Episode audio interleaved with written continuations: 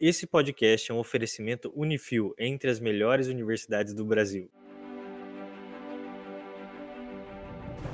Eu sou o engenheiro Murilo Braguin e você está ouvindo o podcast do Engenharia Científica. E esse é o podcast mais sci-fi que a gente já fez. Bom dia, boa tarde, boa noite. Engenheiro Leonardo Negrão e eu vou experimentar o Nuggets impresso. E aí, gente, eu sou Júlia. Vamos falar hoje sobre se a gente pode imprimir um coração, se esse coração vai ser barato, né?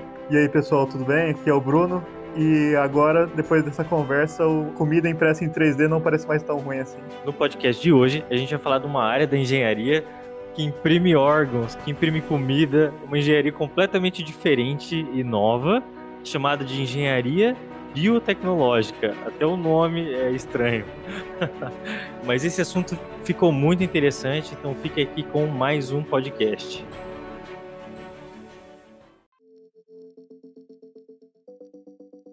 Bom, meu nome é Júlia, eu ainda sou uma estudante de graduação. Eu fiz dois anos de engenharia mecânica, quando eu recém saída do ensino médio.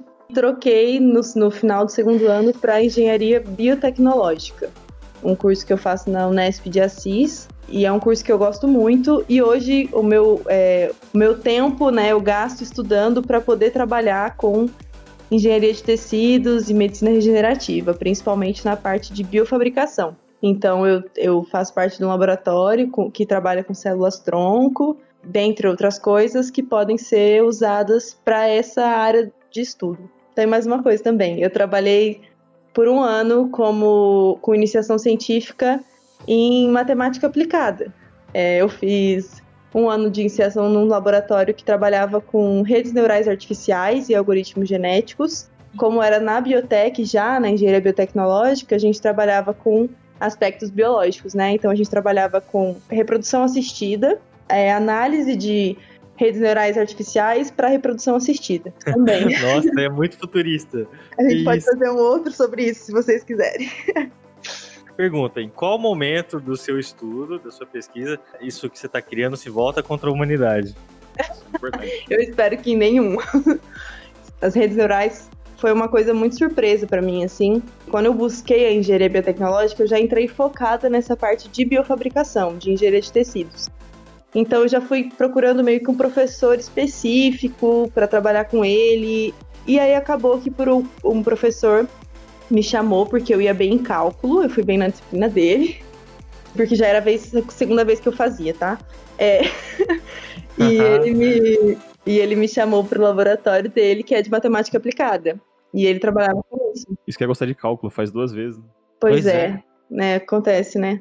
O pior é que eu eu gostava mesmo, assim. Eu, eu, principalmente essa segunda vez que eu fiz, eu gostei muito mais, né? O que, que é a matemática aplicada? Tem diversas áreas, né? Mas essa parte que eu trabalhava era com programação. Já faz dois anos que eu fiz essa iniciação, mas eu vou tentar lembrar aqui mais ou menos. Os nossos neurônios, eles aprendem uma, uma coisa por tentativa e erro, uma nova situação na nossa vida. E a ideia é fazer isso é, no computador, por programação. Fazer com que o computador aprenda uma coisa que você quer que ele aprenda por tentativa e erro. No caso do, nosso, do meu trabalho, era com relação à reprodução assistida. Então era mais ou menos assim. Produção vamos, assistida vamos... de qual espécie? Humana, humana, humana, é. Na verdade, a princípio, o laboratório trabalhava com reprodução assistida bovina. Funcionava assim, por, com base na imagem do, do ócito, né, do, óvulo, digamos assim, em uma palavra popular, do óvulo da, da, da vaca, eles tentavam prever pela rede neural se aquilo daria uma boa gestação ou não. E depois isso foi transformado para um programa para reprodução assistida humana. Então a gente analisava as imagens dos embriões fecundados, de embriões já de clínicas, né, é, autorizadas e tudo. Analisávamos as imagens e também características da mulher e, e com relação a hormo taxas hormonais, peso, IMC, esse tipo de coisa, e como isso influenciava no sucesso da gestação. Juro que eu tô me segurando para fazer piada. Porque essa mulher, ela tá onde? Num tubo? Não, tipo, gente. Proveta gigante, ela fica ligada a aparelhos aí, se você fica ali com o seu jaleco, Não. do lado de fora do vidro, anotando algumas coisas. Não, são clínicas de reprodução. Então, quando a mulher busca a clínica para fazer a reprodução, quando ela tem dificuldade de engravidar, ela busca a clínica para fazer a reprodução assistida, inseminação artificial ou tem outros tipos, né? Não é só inseminação artificial. A clínica tem todos os dados dela, a altura, o peso, as taxas hormonais, os exames, todos. Tem vários tipos de procedimento, né? Tem procedimentos no qual é feita a fecundação in vitro e depois é colocado na, na mulher de novo. Isso é uma coisa que é como é feita a inseminação artificial, né? E aí eles têm esses, esses, as fotos desses embriões, porque, porque os, os próprios embriologistas escolhem os embriões. Eles olham no microscópio e escolhem quais são os embriões, mas não por características genéticas, né? E sim, eles escolhem pela morfologia para saber qual vai ser o embrião que vai ter mais chance de ter sucesso. Porque tem muitos embriões que tem uma. Aí vamos falar de termos que talvez as pessoas não vão entender mas que tem a massa celular interna não está completa, ou a trofectoderme não está bem desenvolvida. Gostei dessa palavra, eu nunca vou falar ela. Olha. Ai. Traduz pra gente. Vocês lembram? Não sei. Pra mim já faz bastante tempo quando eu vi no colégio isso. Eu nem lembro de ter visto no colégio. Pra mim, Mas, tô vendo agora. O embrião tem várias fases, né? A mórula, a blástula, quando tem poucas células, depois ele viram várias células. Blástula e aí ele, ele, forma a blastocele, que é uma cavidade, e forma a, a massa celular interna. E a trofectoderme. Pensa assim, é uma bola, e aí dentro da bola tem um buraco e uma massa. E na, na, na circunferência da bola tem uns. Como se fosse aqueles raios de sol que a gente desenhava o sol, sabe? Aquele cheio de pontinhas, assim, que desenhava num traço só. Como se fosse isso, são arcos, assim. E cada um desses tecidos é responsável pela formação de um tecido nosso, né? Quando se desenvolve.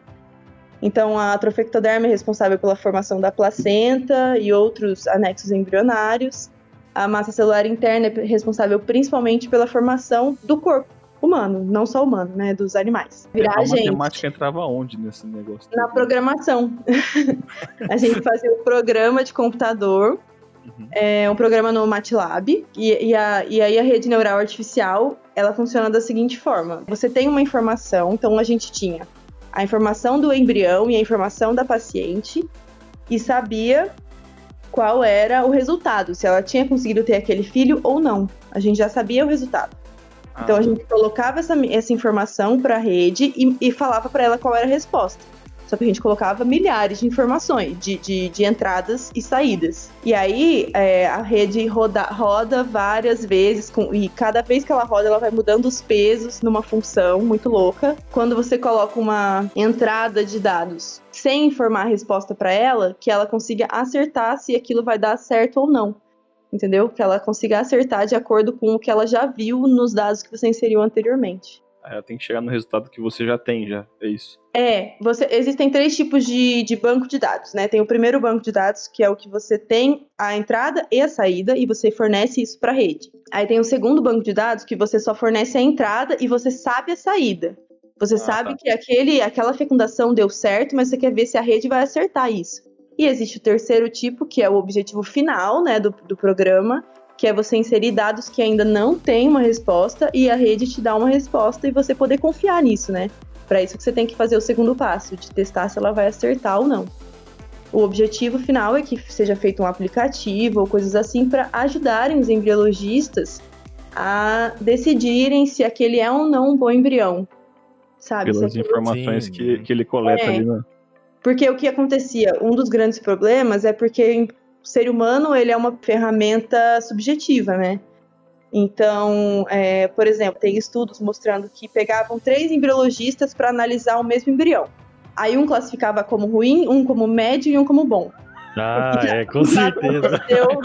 E já aconteceu de ter, tipo, o mesmo embriologista, 15 dias depois, analisar o mesmo embrião de formas tipo, completamente diferentes. Porque tem variação de humor, tem, sabe? A gente é muito. Ressaca. É, então. É. A gente é muito subjetivo, então é, isso é um grande é assim. problema. E aí, por isso que a rede serviria como uma forma de auxiliar na, no momento da decisão. Não que isso eliminaria a necessidade de um embriologista, né? Mas isso ajudaria na, na hora da escolha do embrião, qual seria o melhor embrião para inseminar. No resultado final, a rede estaria com um polegarzinho positivo para o embrião de maior sucesso e negativo para o de menor. Aí o médico tem como é. dizer que o negativo vai estar tá bom, né? Nesse caso. Não tem como. É, assim, é lógico que ele vai observar, mas o, o como a, a rede dá uma informação, olha, de acordo com as análises da morfologia do embrião e das características da mulher, não sei o que, as chances disso dar certo, de, de gerar um nascido vivo, são tantas, entendeu? Ele faz tipo uma probabilidade da. De... É, tipo isso. certo. Baseado no que ele já aprendeu, né? Só que isso aí é constante, ele vai, ele vai, tipo, reaprendendo várias vezes. For fazendo mais vezes e mais vezes. Ou não. Depois que, que ele aprende, teve o aprendizado dele, é, ele tá estabilizado, assim, né? Mas é, influencia muito na qualidade da rede, do resultado que ela vai dar, a quantidade de dados que você dá. Porque se você dá poucos dados, ela não tem muito base, sabe? Uhum. Às vezes ela não consegue aprender direito. É complexo. Eu, eu saí do laboratório, na verdade, antes de, de finalizar, então eu não cheguei no ponto que a gente conseguiu uma rede perfeita que desse a resposta. E a minha, o meu projeto era da parte das características da, da mulher, da paciente. Então, é, como que elas influenciavam, sabe? Porque você pensa, né? O, embri o embrião pode estar perfeito, mas a mulher pode ter sobrepeso, idade também influencia muito, a quantidade de hormônio que tem, a quantidade de folículo estimulante, de muita coisa influencia, né? Depois que você implanta um embrião perfeito, a, mulher tem que gerar por nove meses, né? Então tem muita coisa que pode afetar positiva ou negativamente o desenvolvimento do feto. Tipo, ela fuma, sei lá. Também, é, a gente não tinha essas informações, porque a gente dependia das informações que a clínica fornecia. Mas também tinham coisas que a gente queria é, acrescentar, por exemplo, é, informação do, do pai também. Se ele tinha azospermia, oligospermia, esse tipo de coisa. O esperma era saudável ou não, porque isso também influencia, né? Metade da carga genética vem do homem e metade da mulher. Então, tudo pode influenciar como isso vai acontecer. Pera aí, a gente já tá falando de engenharia biotecnológica? Já. Ah, legal. Pera aí, que o Bruno entrou aí, gente. Oi, Bruno. Fala com a gente. Ele é pior Bruno- que o Greg, cara. Ele já mandou uma pergunta pra mim aqui, ó. Que maluquice. Eu achando que ia falar de braço de robô e comida impressa em 3D. A gente vai chegar lá, Bruno. Vamos chegar lá. Júlia, Oi. quando que você descobriu sobre essa engenharia? Onde você pesquisou isso aí? Eu não conheço. Também não conheço, não. É. Então, na verdade. Quer dizer, quer dizer, até conheço. Se a gente pega lá aquele filme O Robô, deve ter Não, conhece. Isso aí. não, isso não te dá base pra falar que você conhece. Terminator, tudo isso é sci-fi, cara. Isso aí saiu Não, de algum isso aí é- livro do Isaac Asimov. Isso é que você é nerd. É não, diferente. mas é você conhece. muito louco mesmo. É, eu também não conhecia até três anos e meio atrás, né? Eu tô no meio do quarto ano. Na verdade, tudo começou porque eu queria trabalhar justamente com os braços robóticos, né? Eu queria trabalhar com biomecânica, com próteses automatizadas. Na- no meu terceiro ano, a minha intenção era fazer engenharia mecatrônica. E eu até prestei, passei em controle de automação, mas eu preferi, escolhi fazer engenharia mecânica na UEM, que eu moro aqui, meus pais moram em Maringá, e aí eu moro do lado da universidade. Então resolvi fazer engenharia mecânica. E depois me especializar, talvez, na mecatrônica e tal. No primeiro ano eu entrei na empresa júnior, fiz um ano, mais ou menos um ano e meio de empresa júnior. E logo no primeiro ano eu fui num evento da empresa júnior, no Encontro Nacional dos Empresários Juniores. E aí teve uma palestra. Era, eu sei que era uma, uma física, uma, uma mulher formada em física, e ela falava sobre coisas in- inacreditáveis, assim, era muito, muito incrível. E no final, um, uma das pessoas que estava na plateia perguntou, quando abre para dúvidas, né? O menino perguntou sobre esse curso que existia numa universidade sobre biofabricação. E eu nunca nem tinha ouvido falar desse termo, biofabricação. Sabia que existia impressão 3D, mas isso era uma coisa que, né, para mim ficava na- nos polímeros sintéticos e tudo bem. Aí ela respondeu sobre esse curso que existia, acho que é na Holanda, chama Biofabrication, é um mestrado, e explicou por cima, assim, o que que era. E eu me encantei, eu me apaixonei por isso. É, eu sempre quis ir para essa área, principalmente porque quando eu era tinha 15, 16 anos, meu irmão teve, teve um câncer. Ele tá super bem hoje, né? Faz 6, 7, 8, sei lá quantos anos. Mas ele ficou um ano se tratando disso e eu co- convivi com um hospital de câncer infantil. Então eu tive é, experiências de ver crianças que tinham que amputar membros e muitos dos membros não têm prótese, e foi isso que desencadeou meu interesse por trabalhar com a biomecânica. Então, quando eu descobri que era possível ou que acreditavam que seria possível no futuro. É, imprimir um órgão ou imprimir um osso ou do jeito que eu quisesse, né, do, no formato ou é, idêntico ao que eu quisesse, eu fiquei encantada. Então eu comecei, mesmo continuando na mecânica, eu comecei a buscar o que, que eu precisava fazer ou o que, que eu precisava estudar para trabalhar com isso. E aí, ao mesmo tempo, eu comecei a me desinteressar da mecânica. É, as disciplinas começaram a ficar cada vez mais sem graça e distantes do que eu queria, e aquilo foi me gerando uma angústia. Eu não conseguia mais ir na aula, não tinha interesse de assistir a aula. E aí eu olhava no meu, a minha grade dos próximos anos, tipo, cara, eu vou aprender tecnologia de ar-condicionado, sabe? Eu não quero aprender isso. E, e aí eu me desinteressei e, pro, e procurei cursos. Eu encontrei alguns é, nessa área. Não sei se vocês já ouviram falar esse outro nome, mas é, tem um outro que vai no mesmo sentido, que é a engenharia de bioprocessos e biotecnologia. Existe esse curso se eu não me engano, na UFPR, na UTF também, tem também na Unesp mesmo, só que em outros, outras cidades, né? E aí encontrei o de, de engenharia biotecnológica na Unesp de Assis, que era uma Unesp mais próxima de Maringá, que não precisava ser pelo Enem, porque já era mais da metade do ano, eu não tinha me inscrito no Enem, então ia ter que esperar um ano, né? Escrevi no vestibular, prestei e entrei no, no ano seguinte. Larguei a mecânica e entrei nesse curso. Então foi pesquisando mesmo na internet, ai, é, cursos que eu posso trabalhar com bioimpressão, quais cursos eu posso fazer para trabalhar com esse tipo de tecnologia. E aí eu já encontrei um professor que trabalhava nessa Unesp de Assis com células tronco e que ele tinha uma promessa de poder trabalhar com, com impressão 3D, de células tronco e tal. E fui nessa onda, sabe? E aí eu fui atrás desse curso. Eu só prestei esse, na verdade, e entrei. E agora eu tô no quarto ano e foi a melhor coisa que eu fiz na minha vida, sério, assim. Não tenho arrependimento nenhum, em momento nenhum, e de ter, de ter saído e de ter escolhido esse curso. Eu gosto muito mesmo. E você entrou em contato com esse professor, Júlia? Ele falou o seu interesse? Como é que foi esse contato, assim, esse primeiro contato? Então, eu não, eu não antes de, de entrar no curso, eu não conversei nada. Quando eu entrei, eu tive aula logo no primeiro semestre com ele. Ele dá aula, ele é formado em, em biologia e medicina, então ele dava aula pra gente no primeiro semestre de genética. Sim, engenharia biotecnológica tem genética. Tem zoologia também, tem morfologia vegetal, tem muita coisa estranha para uma engenharia, né? Tem um pouco de tudo, né? É, uma é, mescla de biológicas com engenharia, né? Na verdade, a, eu diria que a biotecnológica é uma mescla de engenharia, então tem cálculo 1, cálculo 2, cálculo 3, cálculo, aí tem cálculo numérico, as físicas, não tem tantas físicas quanto na mecânica, por exemplo, tem só duas físicas. Programação também, tem geometria analítica, essa parte toda dos dois primeiros anos de engenharia que a gente sabe como é, né? É, mais ou menos padrão, né? Das é, padrão. A diferença é que já vem no primeiro semestre, assim, uma aula de zoologia, de genética, de biologia celular, de anatomia humana, de fisiologia, sabe? O que é muito maneiro, né? Muito maneiro. O que eu acho incrível, que foi que eu amei, na verdade, né? Quando eu cheguei lá, eu já tinha tido contato com, com as atas na mecânica. Então, para mim, essa foi a parte mais normal.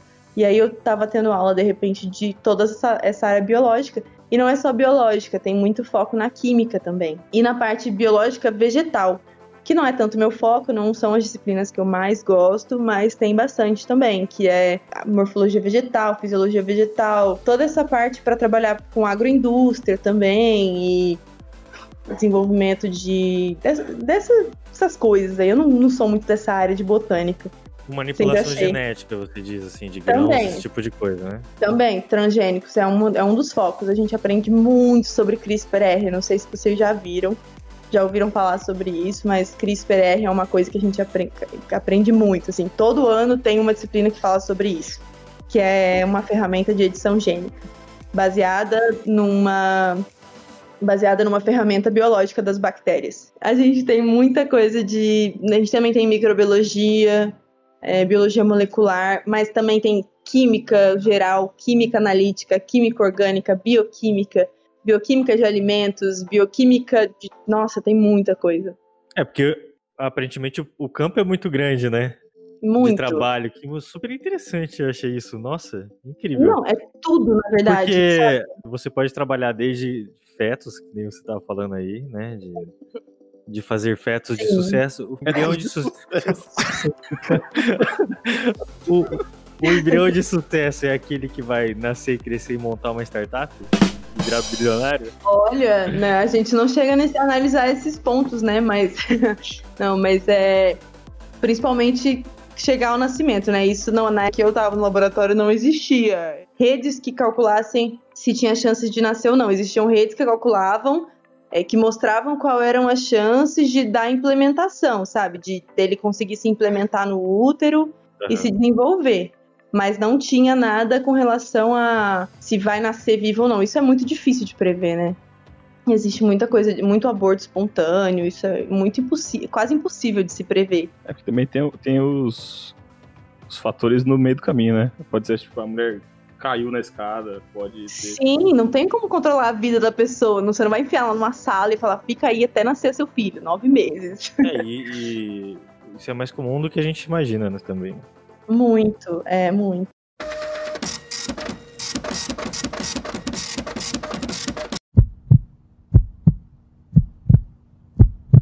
Eu quero saber mais sobre aquele termo que você falou.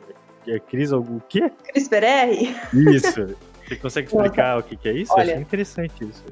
é, eu posso tentar explicar, assim, mas sem termos, porque eu não lembro direito. Não, não, É, mas, mas é de um jeito é bem uma- assim... Assim, na, bac- na bactéria tem dois tipos de DNA, né? Ela tem um DNA mitocondrial e um DNA dela. E algumas bactérias, tá? Não são todas, existem muitos tipos, né? Mas as bactérias elas conseguem é, o colocar o plasmídio delas em contato com os- as nossas células ou as células de qualquer animal ou ser vivo que ela esteja parasitando. Não é parasi ela não é parasita, né? Mas que ela esteja conta- contaminando, né? Falando em termos bem não científicos, ela tem uma ferramenta biológica que corta é, uma parte do nosso material genético e introduz no material genético dela. Ou então ela pode fazer o contrário também, introduzir uma parte do material genético dela no nosso. Ela usa isso como parte do, do ciclo dela. Inclusive, tem muitas características nossas. Por exemplo, as próprias mitocôndrias, né, que estão nas nossas células. Elas são resquícios evolutivos disso, de bactérias. Porque muitas das mutações que a gente tem no nosso corpo são dadas a essas edições genéticas que a bactéria faz é, naturalmente. Ela corta uma parte do DNA, transcreve ele, transforma numa proteína, insere ele numa outra, num, num pedaço do DNA dela. E aí, analisando essas bactérias há alguns anos, não sei quantos, muitos talvez, os seres humanos descobriram como, baseado nessa ferramenta, criar uma ferramenta artificial que pudesse fazer edição genética. Então a gente consegue com essa ferramenta, ela passa fazendo um, um scan, sabe? Assim, ela passa procurando qual que é a base genética que ela quer no DNA. Quando ela encontra, ela começa a copiar e transcreve, ou então ela pode cortar também. Mais ou menos isso. É assim que a gente faz a edi- edição genética nos transgênicos, por exemplo. Quer dizer que a gente vai poder, tipo, fazer pessoas pequenas ficarem grandes? É, a bioética não permite que a gente faça edição genética em pessoas. Bioética, Ah, ah, ah, Murilo. Deu ruim pra você, cara. Achei que você tinha uma esperança. Satisfeito com o meu é, sapato Não, mas é, existe uma. Inclusive, a gente tem essa disciplina, né, bioética, que a gente fala muito sobre é, essas questões do que. Qual, qual é a regulamentação, né? Porque a- na ciência existe uma, uma questão que você. Tem vários. A bioética é baseada em alguns requisitos, como por exemplo. Você tem que, você não pode, você tem que fazer alguma coisa se for pro bem e se não for causar nenhum dano a ninguém, entendeu? Então você só pode fazer a coisa se ela for com uma boa intenção e sem causar dano. E, te- e outros vários outros requisitos. Para os seres humanos, lógico, né? Porque os animais a gente sabe que a gente usa e abusa. É, É a lei da robótica, só que pros humanos aí. Não é pros robôs ainda. É, então. Para os robôs ainda não.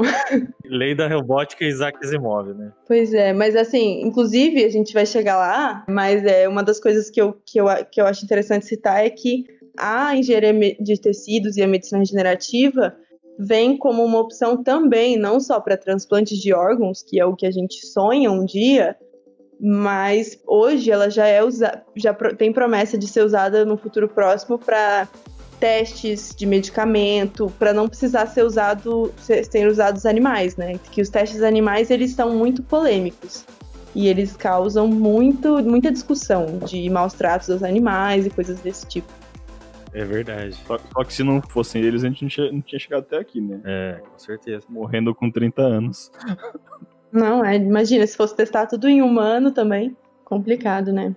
Então, engenharia de tecidos é justamente para criar órgãos, é isso? Esse termo foi criado, em, se eu não me engano, em 93, 95, alguma coisa assim. Lógico que ele evoluiu muito, né, nesses 20 e tantos anos mas é, o objetivo é restaurar ou substituir tecidos Aham. ou órgãos, né? Pele. É, a pele, principalmente, acho que começa pela pele, né? A gente tem muito de engenharia de tecidos. Por exemplo, é, isso é comum, né? Para queimaduras, usam escama de peixe. Isso é uma Ah, forma, vi, né? Você utiliza coisas da, da biologia, de outros campos, né? Para tentar cicatrizar ou melhorar a cicatrização de feridas. Isso tudo tem a ver com medicina regenerativa. A engenharia de tecidos hoje tem um campo crescendo muito, que é a biofabricação. O avanço da tecnologia da impressão 3D trouxe a possibilidade de que a gente pudesse sonhar, né? A gente hoje sonha com um dia que a gente possa imprimir um órgão funcional Isso, para aham. transplante. As pessoas conseguem imprimir com bases de scaffolds, né? Biopolímero ou até polímeros sintéticos biodegradáveis para transplantar um enxerto, por exemplo. Você usa uma base que não é de células, que é com outras moléculas biológicas ou mesmo com, com polímeros sintéticos e, e povoa com células e você consegue dar um suporte para que aquelas células possam se regenerar e cicatrizar o tecido, por exemplo. Eu já vi muito disso em implantes ósseos, né? Sim, é, eles chamam de grafts, né? vi também na Nossa, a odontologia. parte, a parte odon- odontológica é uma das que mais tem, assim, eu acho que é uma das que já mais avançou nisso. Eles usam os, os enxertos, né? E, e é muito. E já é medicina regenerativa e engenharia de tecido. A Uhum. engenharia biotecnológica ela vem para, por exemplo, recuperar alguma coisa de movimento, as sinapses que você não consegue ter numa prótese mecânica, alguma coisa assim, ou, ou não necessariamente? Não, é, a engenharia biotecnológica é muito mais ampla do que a aplicação biomédica humana, né? A gente pode trabalhar até com, com alimento, com produção de cerveja, produção de vinho, a gente aprende tudo isso. Toda a parte microbiológica, de vacinas, tudo isso faz parte da engenharia biotecnológica. A engenharia de tecidos, na minha visão, né, não é complementar as próteses. Seria uma forma, óbvio que se a gente for pensar em impressão de ossos e cartilagem e pele, a gente pensa mais nessa coisa de prótese, porque a gente já tem substituição artificial para essas coisas, né? Mas o objetivo da engenharia de tecidos é substituir biologicamente. Por exemplo, pensa numa ferida crônica, né? Eu- é, esse é o campo que eu estou trabalhando atualmente. É ferida crônica, uma ferida que não, se, não cicatriza por, por motivos, N motivos, né? Por meio dos fatores que o próprio organismo produz, contrair a um ponto de se fechar. Então, nessa área, por exemplo, a engenharia de tecidos viria de uma forma a dar um suporte para que aquilo, aquilo possa se regenerar. Para que o organismo tenha condições de se Consiga- é, regenerar. um apoio, né? Hoje é dessa forma ainda. Mas o objetivo de imprimir órgãos, que a gente ainda não tem, e a gente não sabe se isso é uma loucura que nunca vai acontecer, embora a gente ache que não. Se é uma coisa que vai acontecer daqui a 5, daqui a 10 ou 20 anos, a gente não sabe. Mas tá todo mundo correndo, sabe? Igual a corrida armamentista, corrida espacial, é uma corrida para tentar imprimir um órgão funcional. Existem culturas em 3D chamadas organoides, não sei se vocês já ouviram falar. Não. Organoides vem da palavra falsos órgãos ou or, é, pseudo-órgãos, né? É Uma, significa mais ou menos isso. Eles já conseguem produzir, isso não tem a ver nem com impressão 3D, mas é engenharia de tecidos também, é em cultura 3D. Porque quando a gente faz uma cultura de células no procedimento tradicional, em laboratório, de aula de biologia, essas coisas, a gente faz cultura de células numa placa de Petri em 2D. Então você coloca o meio de cultura e as células para se multiplicarem numa placa de Petri. Inclusive, se você colocar fungos ou bactérias, elas vão formar colônias e tal. Se você colocar células né, humanas, por exemplo, elas vão formar uma camada que vai aderir ao plástico ou ao vidro, né? Mas não, ela não consegue formar uma estrutura tridimensional. Existe já hoje as culturas tridimensionais. Eu não sei aprofundadamente sobre esse assunto, mas elas formam, já existem organoides, eles usam muito para estudo de câncer, estudo de um órgão específico. Eles conseguem fazer com que essas células tronco se diferenciem no tecido que eles querem, e dessa forma, essas células mimetizam o órgão. Então, existem, por exemplo, organoides de coração, que as células bombeiam é, elas têm aquele é, movimento de, de, de, bomba, né, que a gente tem no nosso coração. Elas não têm o formato de um coração, elas não têm é, o tamanho de um coração, mas elas têm agem da mesma maneira que as células do coração, entende? Uhum. Então eles conseguem, observando isso, às vezes utilizar para testar um medicamento, ver como ele vai agir no coração e coisas desse tipo. A célula tronco, ela pode virar qualquer outra célula do corpo, né? Mais a engenharia aí, no caso, não está na programação feita para que ela se torne o que o engenheiro quer? É, na verdade essa parte ela pode ser, ela pode ser feita tanto por um engenheiro quanto por um, um biólogo pode se especializar nessa área, um médico pode se especializar nessa área, é, dessa parte de cultura mesmo, né? A engenharia ela entra principalmente, vamos supor, se a gente falar de biofabricação, eu já vou voltar a falar das, das células, mas se você for falar da biofabricação, não é qualquer pessoa formada em biologia ou em medicina que tem conhecimento sobre como programar uma máquina de impressão 3D e o software da impressora 3D para imprimir o que ela quer. Certo. Uhum. Então, uma pessoa que tem noção de programação, como um engenheiro tem, na maioria das vezes, né? Porque eu tive bastante dificuldade no meu primeiro ano em programação. Mas uma pessoa que tem essa noção já e que sabe como funciona um, um MATLAB ou, por exemplo, quando eu fazia mecânica, a gente fazia desenho. É... Vocês tiveram também aula é, de desenho básico? Sim. Uhum. A gente usava no, na mecânica, a gente usava o SolidWorks.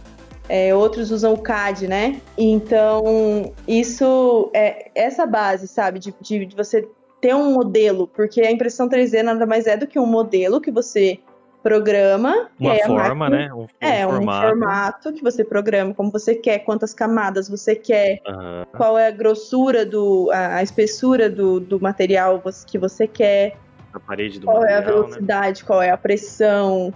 Tudo isso você programa, né? Quão junto ele vai estar uma camada da outra. Nada mais é do que o que a gente faz, assim, lógico que num formato, né? Uma proporção um pouco diferente, acho que a ideia é diferente, o que você vai desenvolver muda de caso para caso, mas você tem essa ideia de como funciona a, modelagem, né? Sim. Então, eu acho que é aí que entra a engenharia nessa parte da engenharia de tecidos, principalmente, né? Porque o restante, lógico, também entra muito, tem muita gente que é especialista na área de engenharia de materiais, que trabalha com isso, porque conhece toda a resistência, a composição dos materiais. E isso é muito importante também. É mu- multidisciplinar, né? Como dá pra perceber, é uma coisa muito louca. Mas com relação às células tronco, esse meu professor, inclusive, falou pra gente já que quando surgiu essa ideia de que as células tronco poderiam se diferenciar em qualquer coisa, há sei lá quantos, 20 anos atrás, ou 15 anos atrás, isso foi um boom, né? Todo mundo ficou muito encantado sobre como isso poderia curar doenças e coisas desse tipo. Assim como a gente é muito encantado também com essa ideia da engenharia de tecidos e de produzir órgãos, a gente sonha que isso seja possível. Mas, às vezes, é, é, na questão das células tronco, isso não se desenvolveu como as pessoas esperavam, porque envolve muitas coisas, né? E, e as células tronco, elas, não, elas são incríveis, realmente, elas podem se diferenciar em muitas células. Mas a obtenção de determinados tipos de células não é tão simples. Por exemplo, existe uma diferença entre as células tronco que você obtém do embrião e a célula tronco adulta. A célula tronco embrionária realmente pode se diferenciar em qualquer coisa. Ela é. Não vou dizer que ela é totipotente, porque provavelmente ela já está semi-diferenciada. Mas ela é pluripotente, ela pode virar quase qualquer célula do corpo. Agora, uma célula tronco adulta, que a gente pode obter, por exemplo, quando as pessoas fazem transplante de medula óssea, por exemplo que é retirado da medula, né? Essas células, que eu acho que é o mais comum que a gente conhece, essas células não podem se transformar em qualquer célula. Elas podem se transformar, se diferenciar, né? Em células do sangue, que são as hemácias, os leucócitos, e também podem se diferenciar em células ósseas, células musculares, células adiposas, mas não é em qualquer célula do corpo, entendeu? Ela Sim, tem uma com certeza.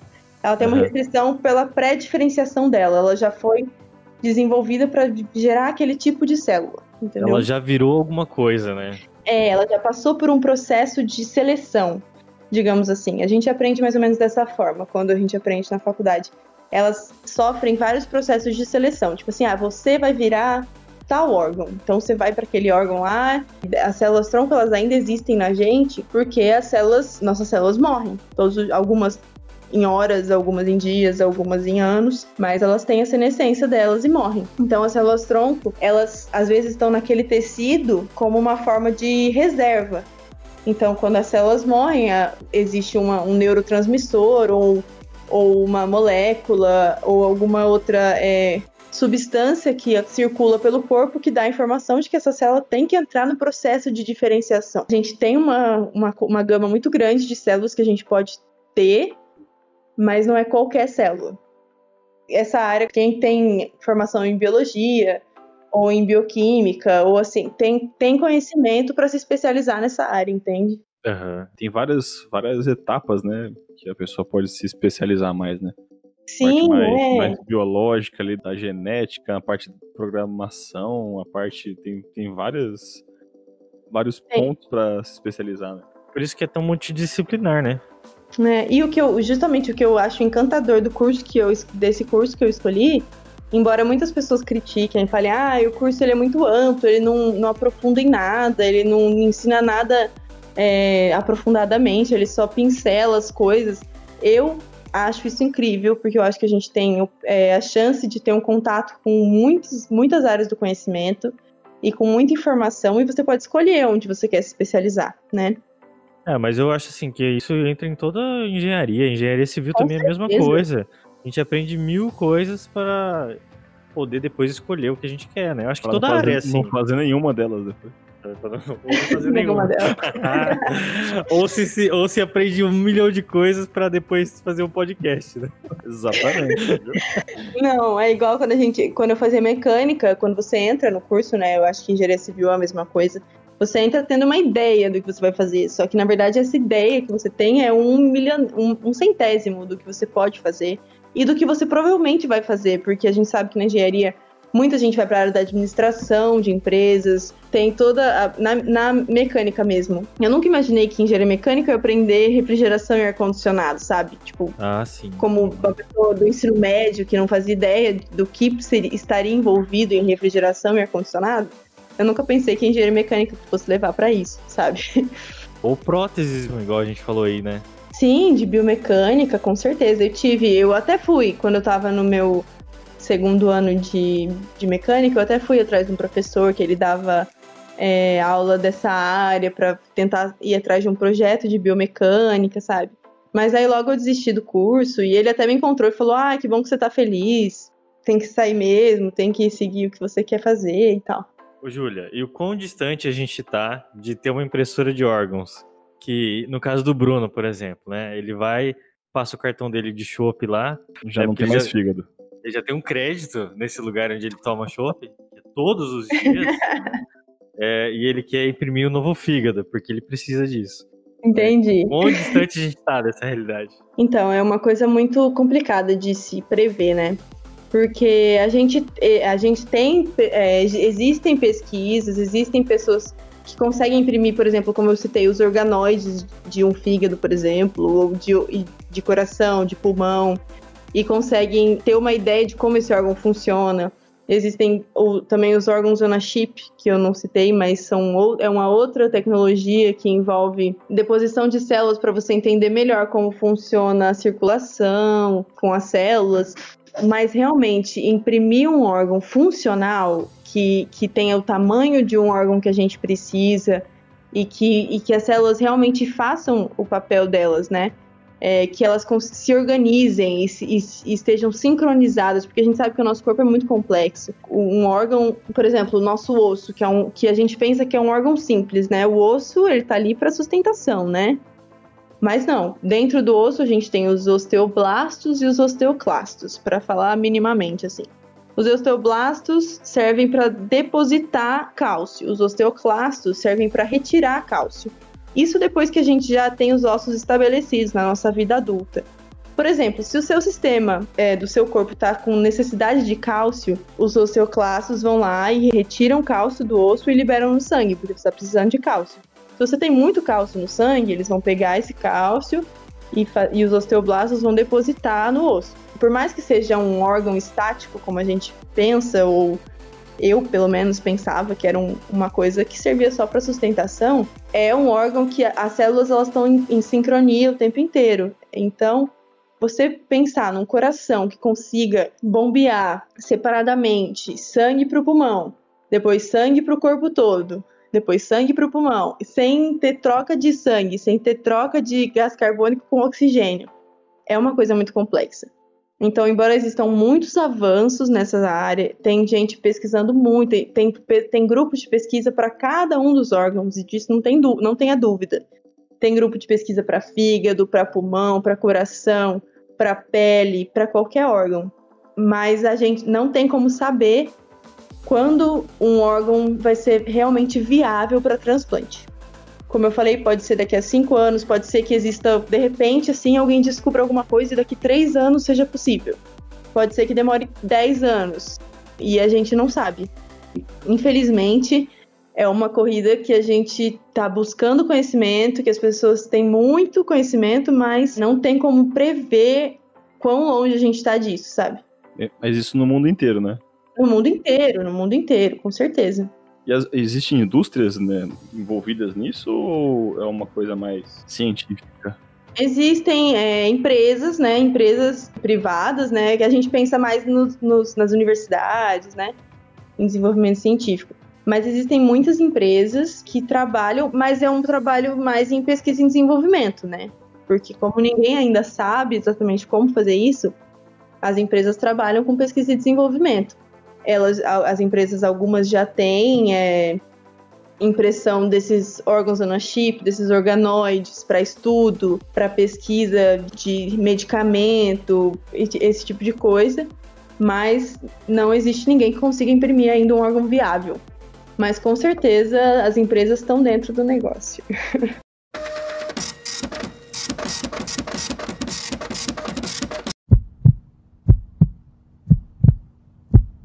que, que facilita tanto as impressões 3D para essa parte de tecidos? Como que a impressão 3D contribui, né?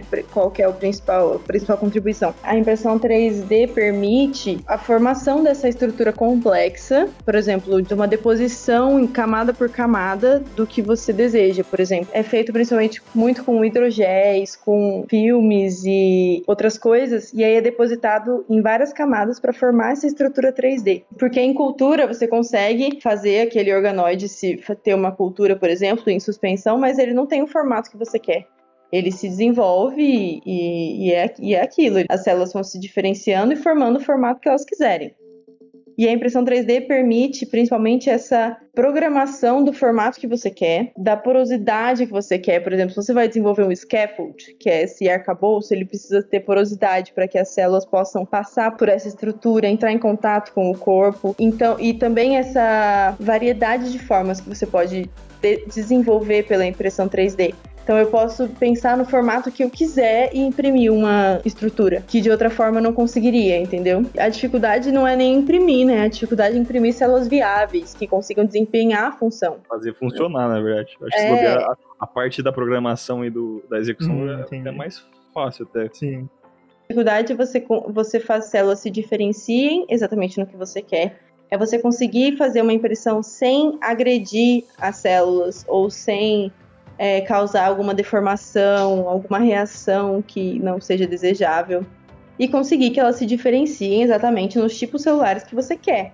Porque um órgão como o fígado, por exemplo, tem um monte de células com milhares de funções diferentes. Então. Nossa, isso faz muito sentido, né? Porque eu pensei assim, né? Ah, o, o formato do órgão a gente já tem, então o molde para colocar na máquina para ser impresso tá ok, né? É, o, que, o que importa é a função dele, né? É, as reações porque... químicas e biológicas que existem dentro daquele órgão. Sim, porque a célula tem que ser capaz de compreender a, a, os neurotransmissores do corpo, é, como funcionam cada, cada, cada molécula que, que interage com uma célula.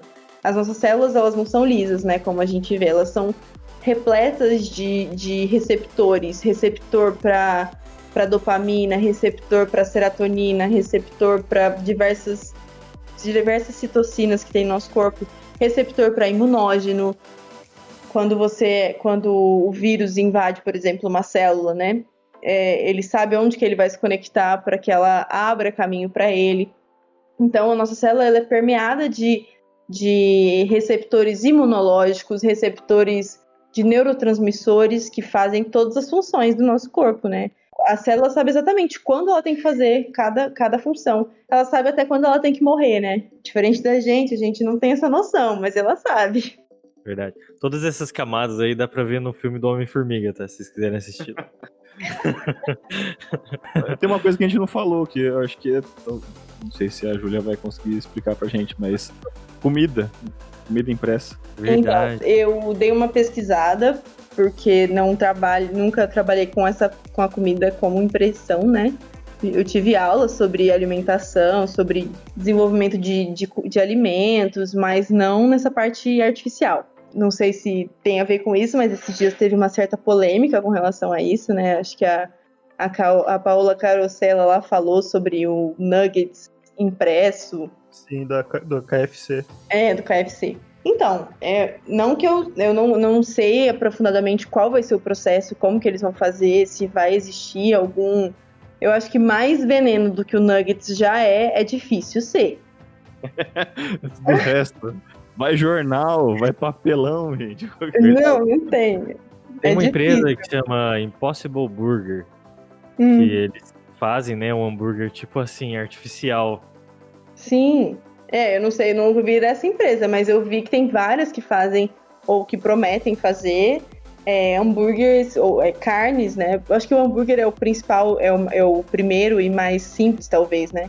Em 3D. Porque ele, porque ele já é uma meleca, assim, né? Já meio é um negócio-. É, Dá é. pra fazer o hambúrguer ali mais fácil, eu acho. Você come um hambúrguer assim de, de lojas que tem esse ultra processado, que você nem sente o gosto do hambúrguer, na verdade. Né? Quando você come só ele, você não sabe nem o que você tá comendo ali. Não sente, não tem, não tem gosto de carne, não tem gosto de, sei lá, nada. É, porque, por isso que nos Estados Unidos eles têm lá um selo alimentício chamado de Real Food. É, essa comida contém comida de verdade, tá escrito em algumas embalagens. Porque olha o tanto de processamento que não tem. Pois né? é. Tipo, é 10% carne e o- e 90% o quê? 90% é puro produto químico. É igual, imagina, a Coca-Cola, eu não sei se é verdade, mas eu já ouvi dizer que a Coca-Cola paga multas milionárias todos os dias por usar produtos e substâncias químicas que ela não poderia usar, que são, é, da- da- tipo assim, não pode, é, danifica a saúde, sabe? E aí eles pagam multas milionárias, mas como eles ganham bilhões, trilhões, sei lá, não faz diferença. Vale a pena. A gente bebe, né? A gente bebe, né? Fazer o quê? Mas com, rela- mas com relação ao a comida impressa, o que eu consegui ter uma noção assim é que existe essa promessa e, e como a gente estava conversando aqui, se, esse- se esse- o hambúrguer ou a carne ou o frango, o nuggets, enfim, for feito dessa forma como a gente estava conversando sobre a impressão 3D, que é por deposição das células, ou então deposição das células já diferenciadas em células musculares, por exemplo, que é o caso da carne, né? E, e simplesmente essa construção daquele formato com essas células e esperar que elas né, se, se desenvolvam da forma como a gente quer que elas se desenvolvam, não- eu não vejo porque seria um processo tão danoso com relação ao ultraprocessamento. Eu não vejo um, um processamento químico nisso, sabe? Então eu não sei Talvez seja menos processado que a comida de hoje. Exatamente. Eu acho que em, com relação a muitas, é, muitas comidas que a gente consome hoje, seria até mais natural, né? Embora seja produzido artificialmente, a, a célula é natural. É, é uma célula que eles vão retirar de, de animais mortos. Não sei se seria de animais mortos, se seria. Porque eu acho que ele- a ideia é não sacrificar os animais. A ideia dessa produção de carne são acho, dois objetivos, né? É o não maus tratos aos animais, que é uma coisa polêmica hoje também. E em segundo lugar é a- a- o meio ambiente, né? Porque produção de gado, por exemplo, é um dos, um dos, uma das coisas mais poluentes do mundo. É a quantidade de água que se gasta para a criação de gado e a poluição do, do gás metano, por exemplo, é muito grande. É, eu já ouvi dizer que a criação de gado é um dos, um dos fatores mais poluentes do planeta. Então, se fosse possível imprimir uma carne tão saborosa quanto, óbvio, né? Eu acho que seria é, muito interessante. E eu li uma, uma página também, se vocês quiserem, eu, eu vou, posso até passar o nome da página para quem quiser ler mais. Mas é, eles falam que seria uma coisa barata, sabe?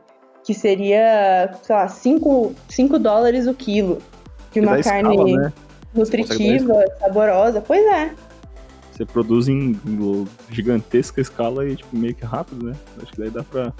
É, talvez, então. talvez a, a, carne, porque a carne mesmo, ela tem dois, dois tipos, né? Tem a carne que é commodity, que é o boi mais comum, que faz qualquer jeito lá tal.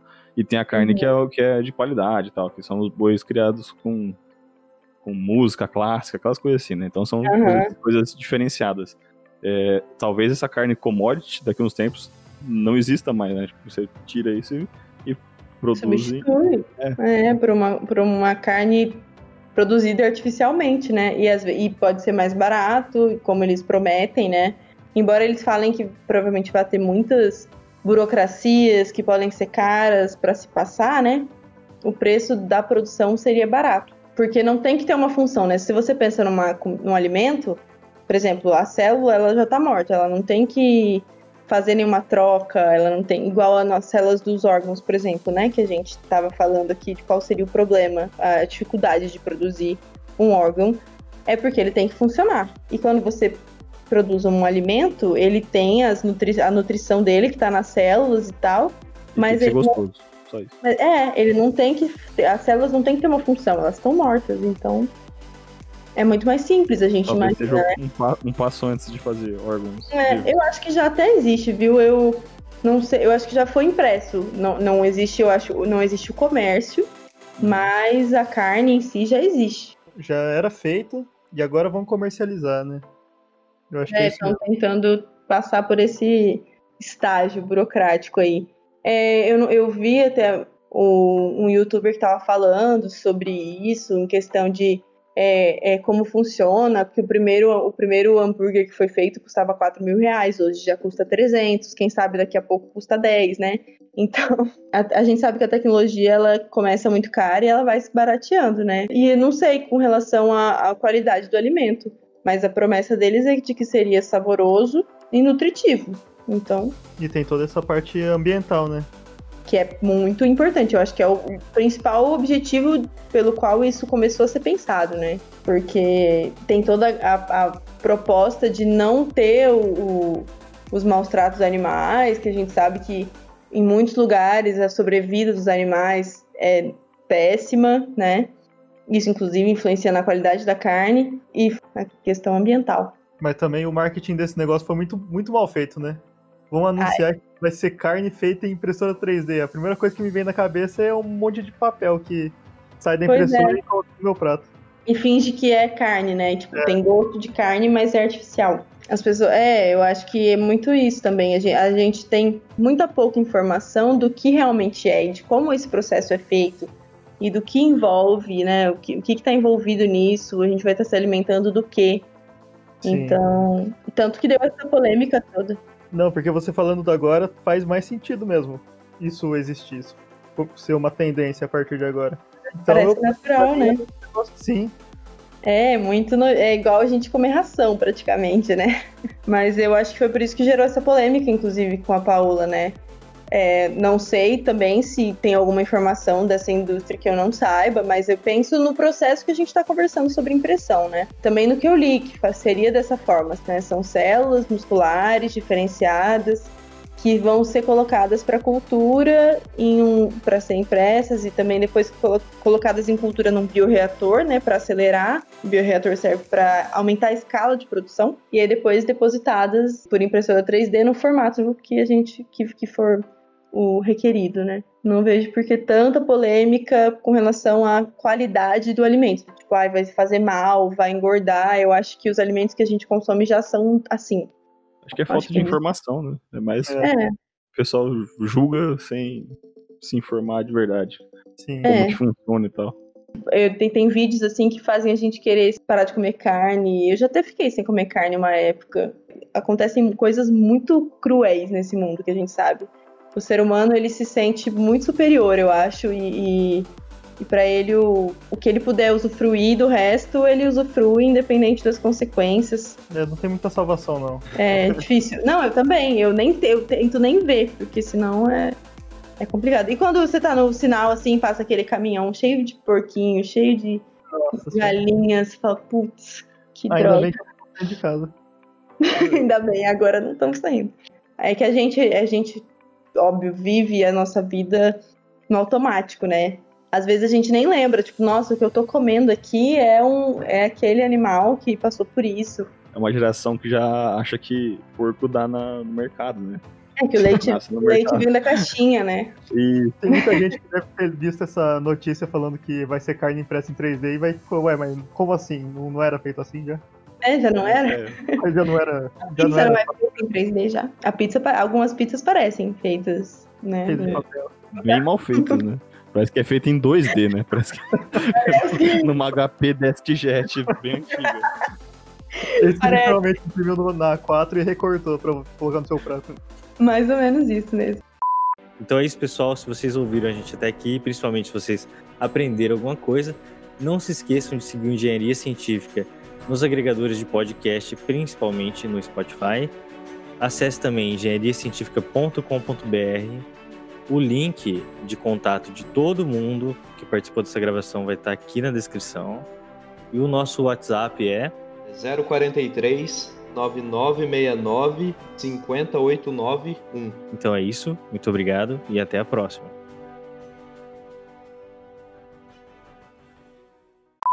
Que é tipo, qual o impacto da impressão de órgãos no mercado paralelo já existente? Existe um lobby contra? Então, essa pergunta eu, eu, eu dei uma olhada antes, né? Então eu já parei, eu já fiquei pensando assim, uma venda ilegal de órgãos, né? Que a gente sabe que Deep Web. embora Deep Web. a gente sabe que embora seja um processo nas legalidades e no, no, no ético, né? É um processo que depende da, da- de uma fila e tal. A gente sabe que existem, né? Existe casos de sequestros, né? De compra, de coisas muito loucas, né? Porque eu acho que o mercado paralelo ele existe pela fila, que é uma coisa muito complicada de conseguir uma pessoa que tenha um órgão compatível. Isso é um problema muito grande que a gente vê muito na imunologia, né? Como que é a rejeição de órgãos.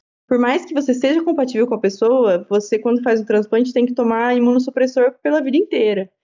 Então, são questões problemáticas. E é uma, uma questão que também, em alguns países, isso tudo é feito pela rede privada, né? Então, tem muitas pessoas que não têm dinheiro para fazer isso também. Ah, é, com certeza. E às vezes o mercado paralelo é mais barato, né?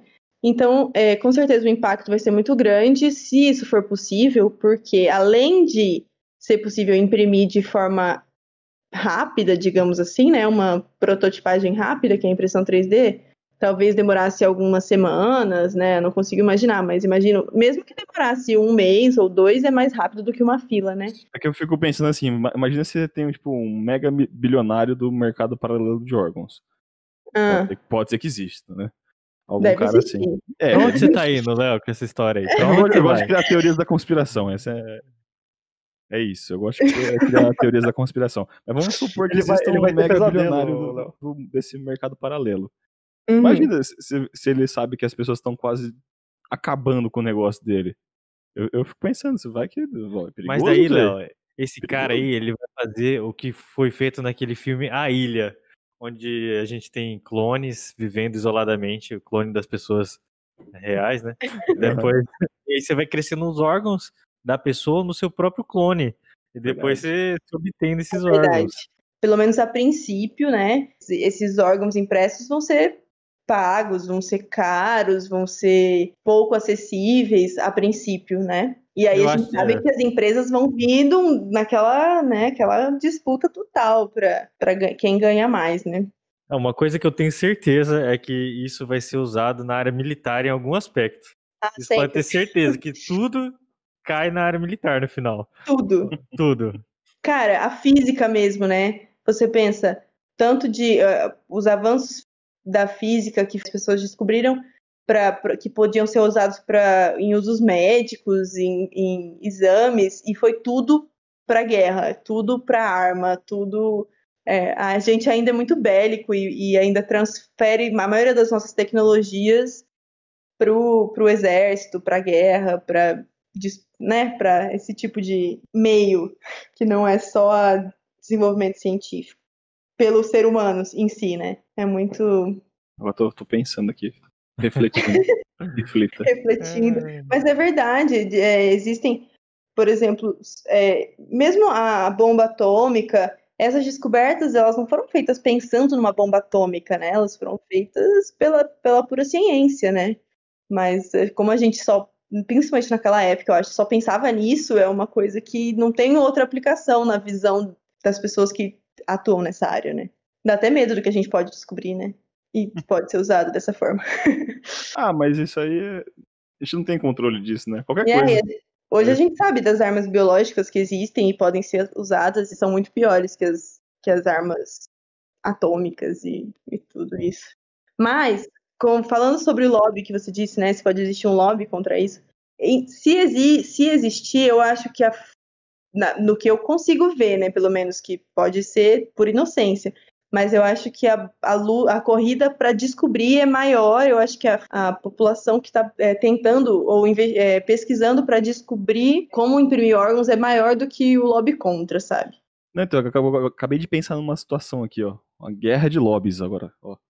A gente pode pensar que vai ter o lobby do, do mercado paralelo, querendo acabar com, a, com essa impressão de órgãos, não querendo. Só que o lobby tipo, hum. dos, do, das indústrias de cigarro e bebida vai estar tá querendo que desenvolva logo esse negócio. Porque imagina, fala assim, fuma, desgraçado, você tem um, um pulmão aqui, ó, se eu te, se eu te dou um pulmão de presente aí, aí é legal, o cara vai, vai começar a vender é. muito cigarro. Exatamente. Mas Ou cada, seu cartão que você gasta, né, Bruno? Você, ganha, comprar, um, você ganha um fígado novo. ia, ser, ia ser incrível. É. Eu acho que vai dar, vai dar uma guerra de, de lobbies aí nessa. Eu sou a favor da ciência. Né? É, porque a gente sabe que essa indústria realmente é bem, bem pesada, né? It ends here.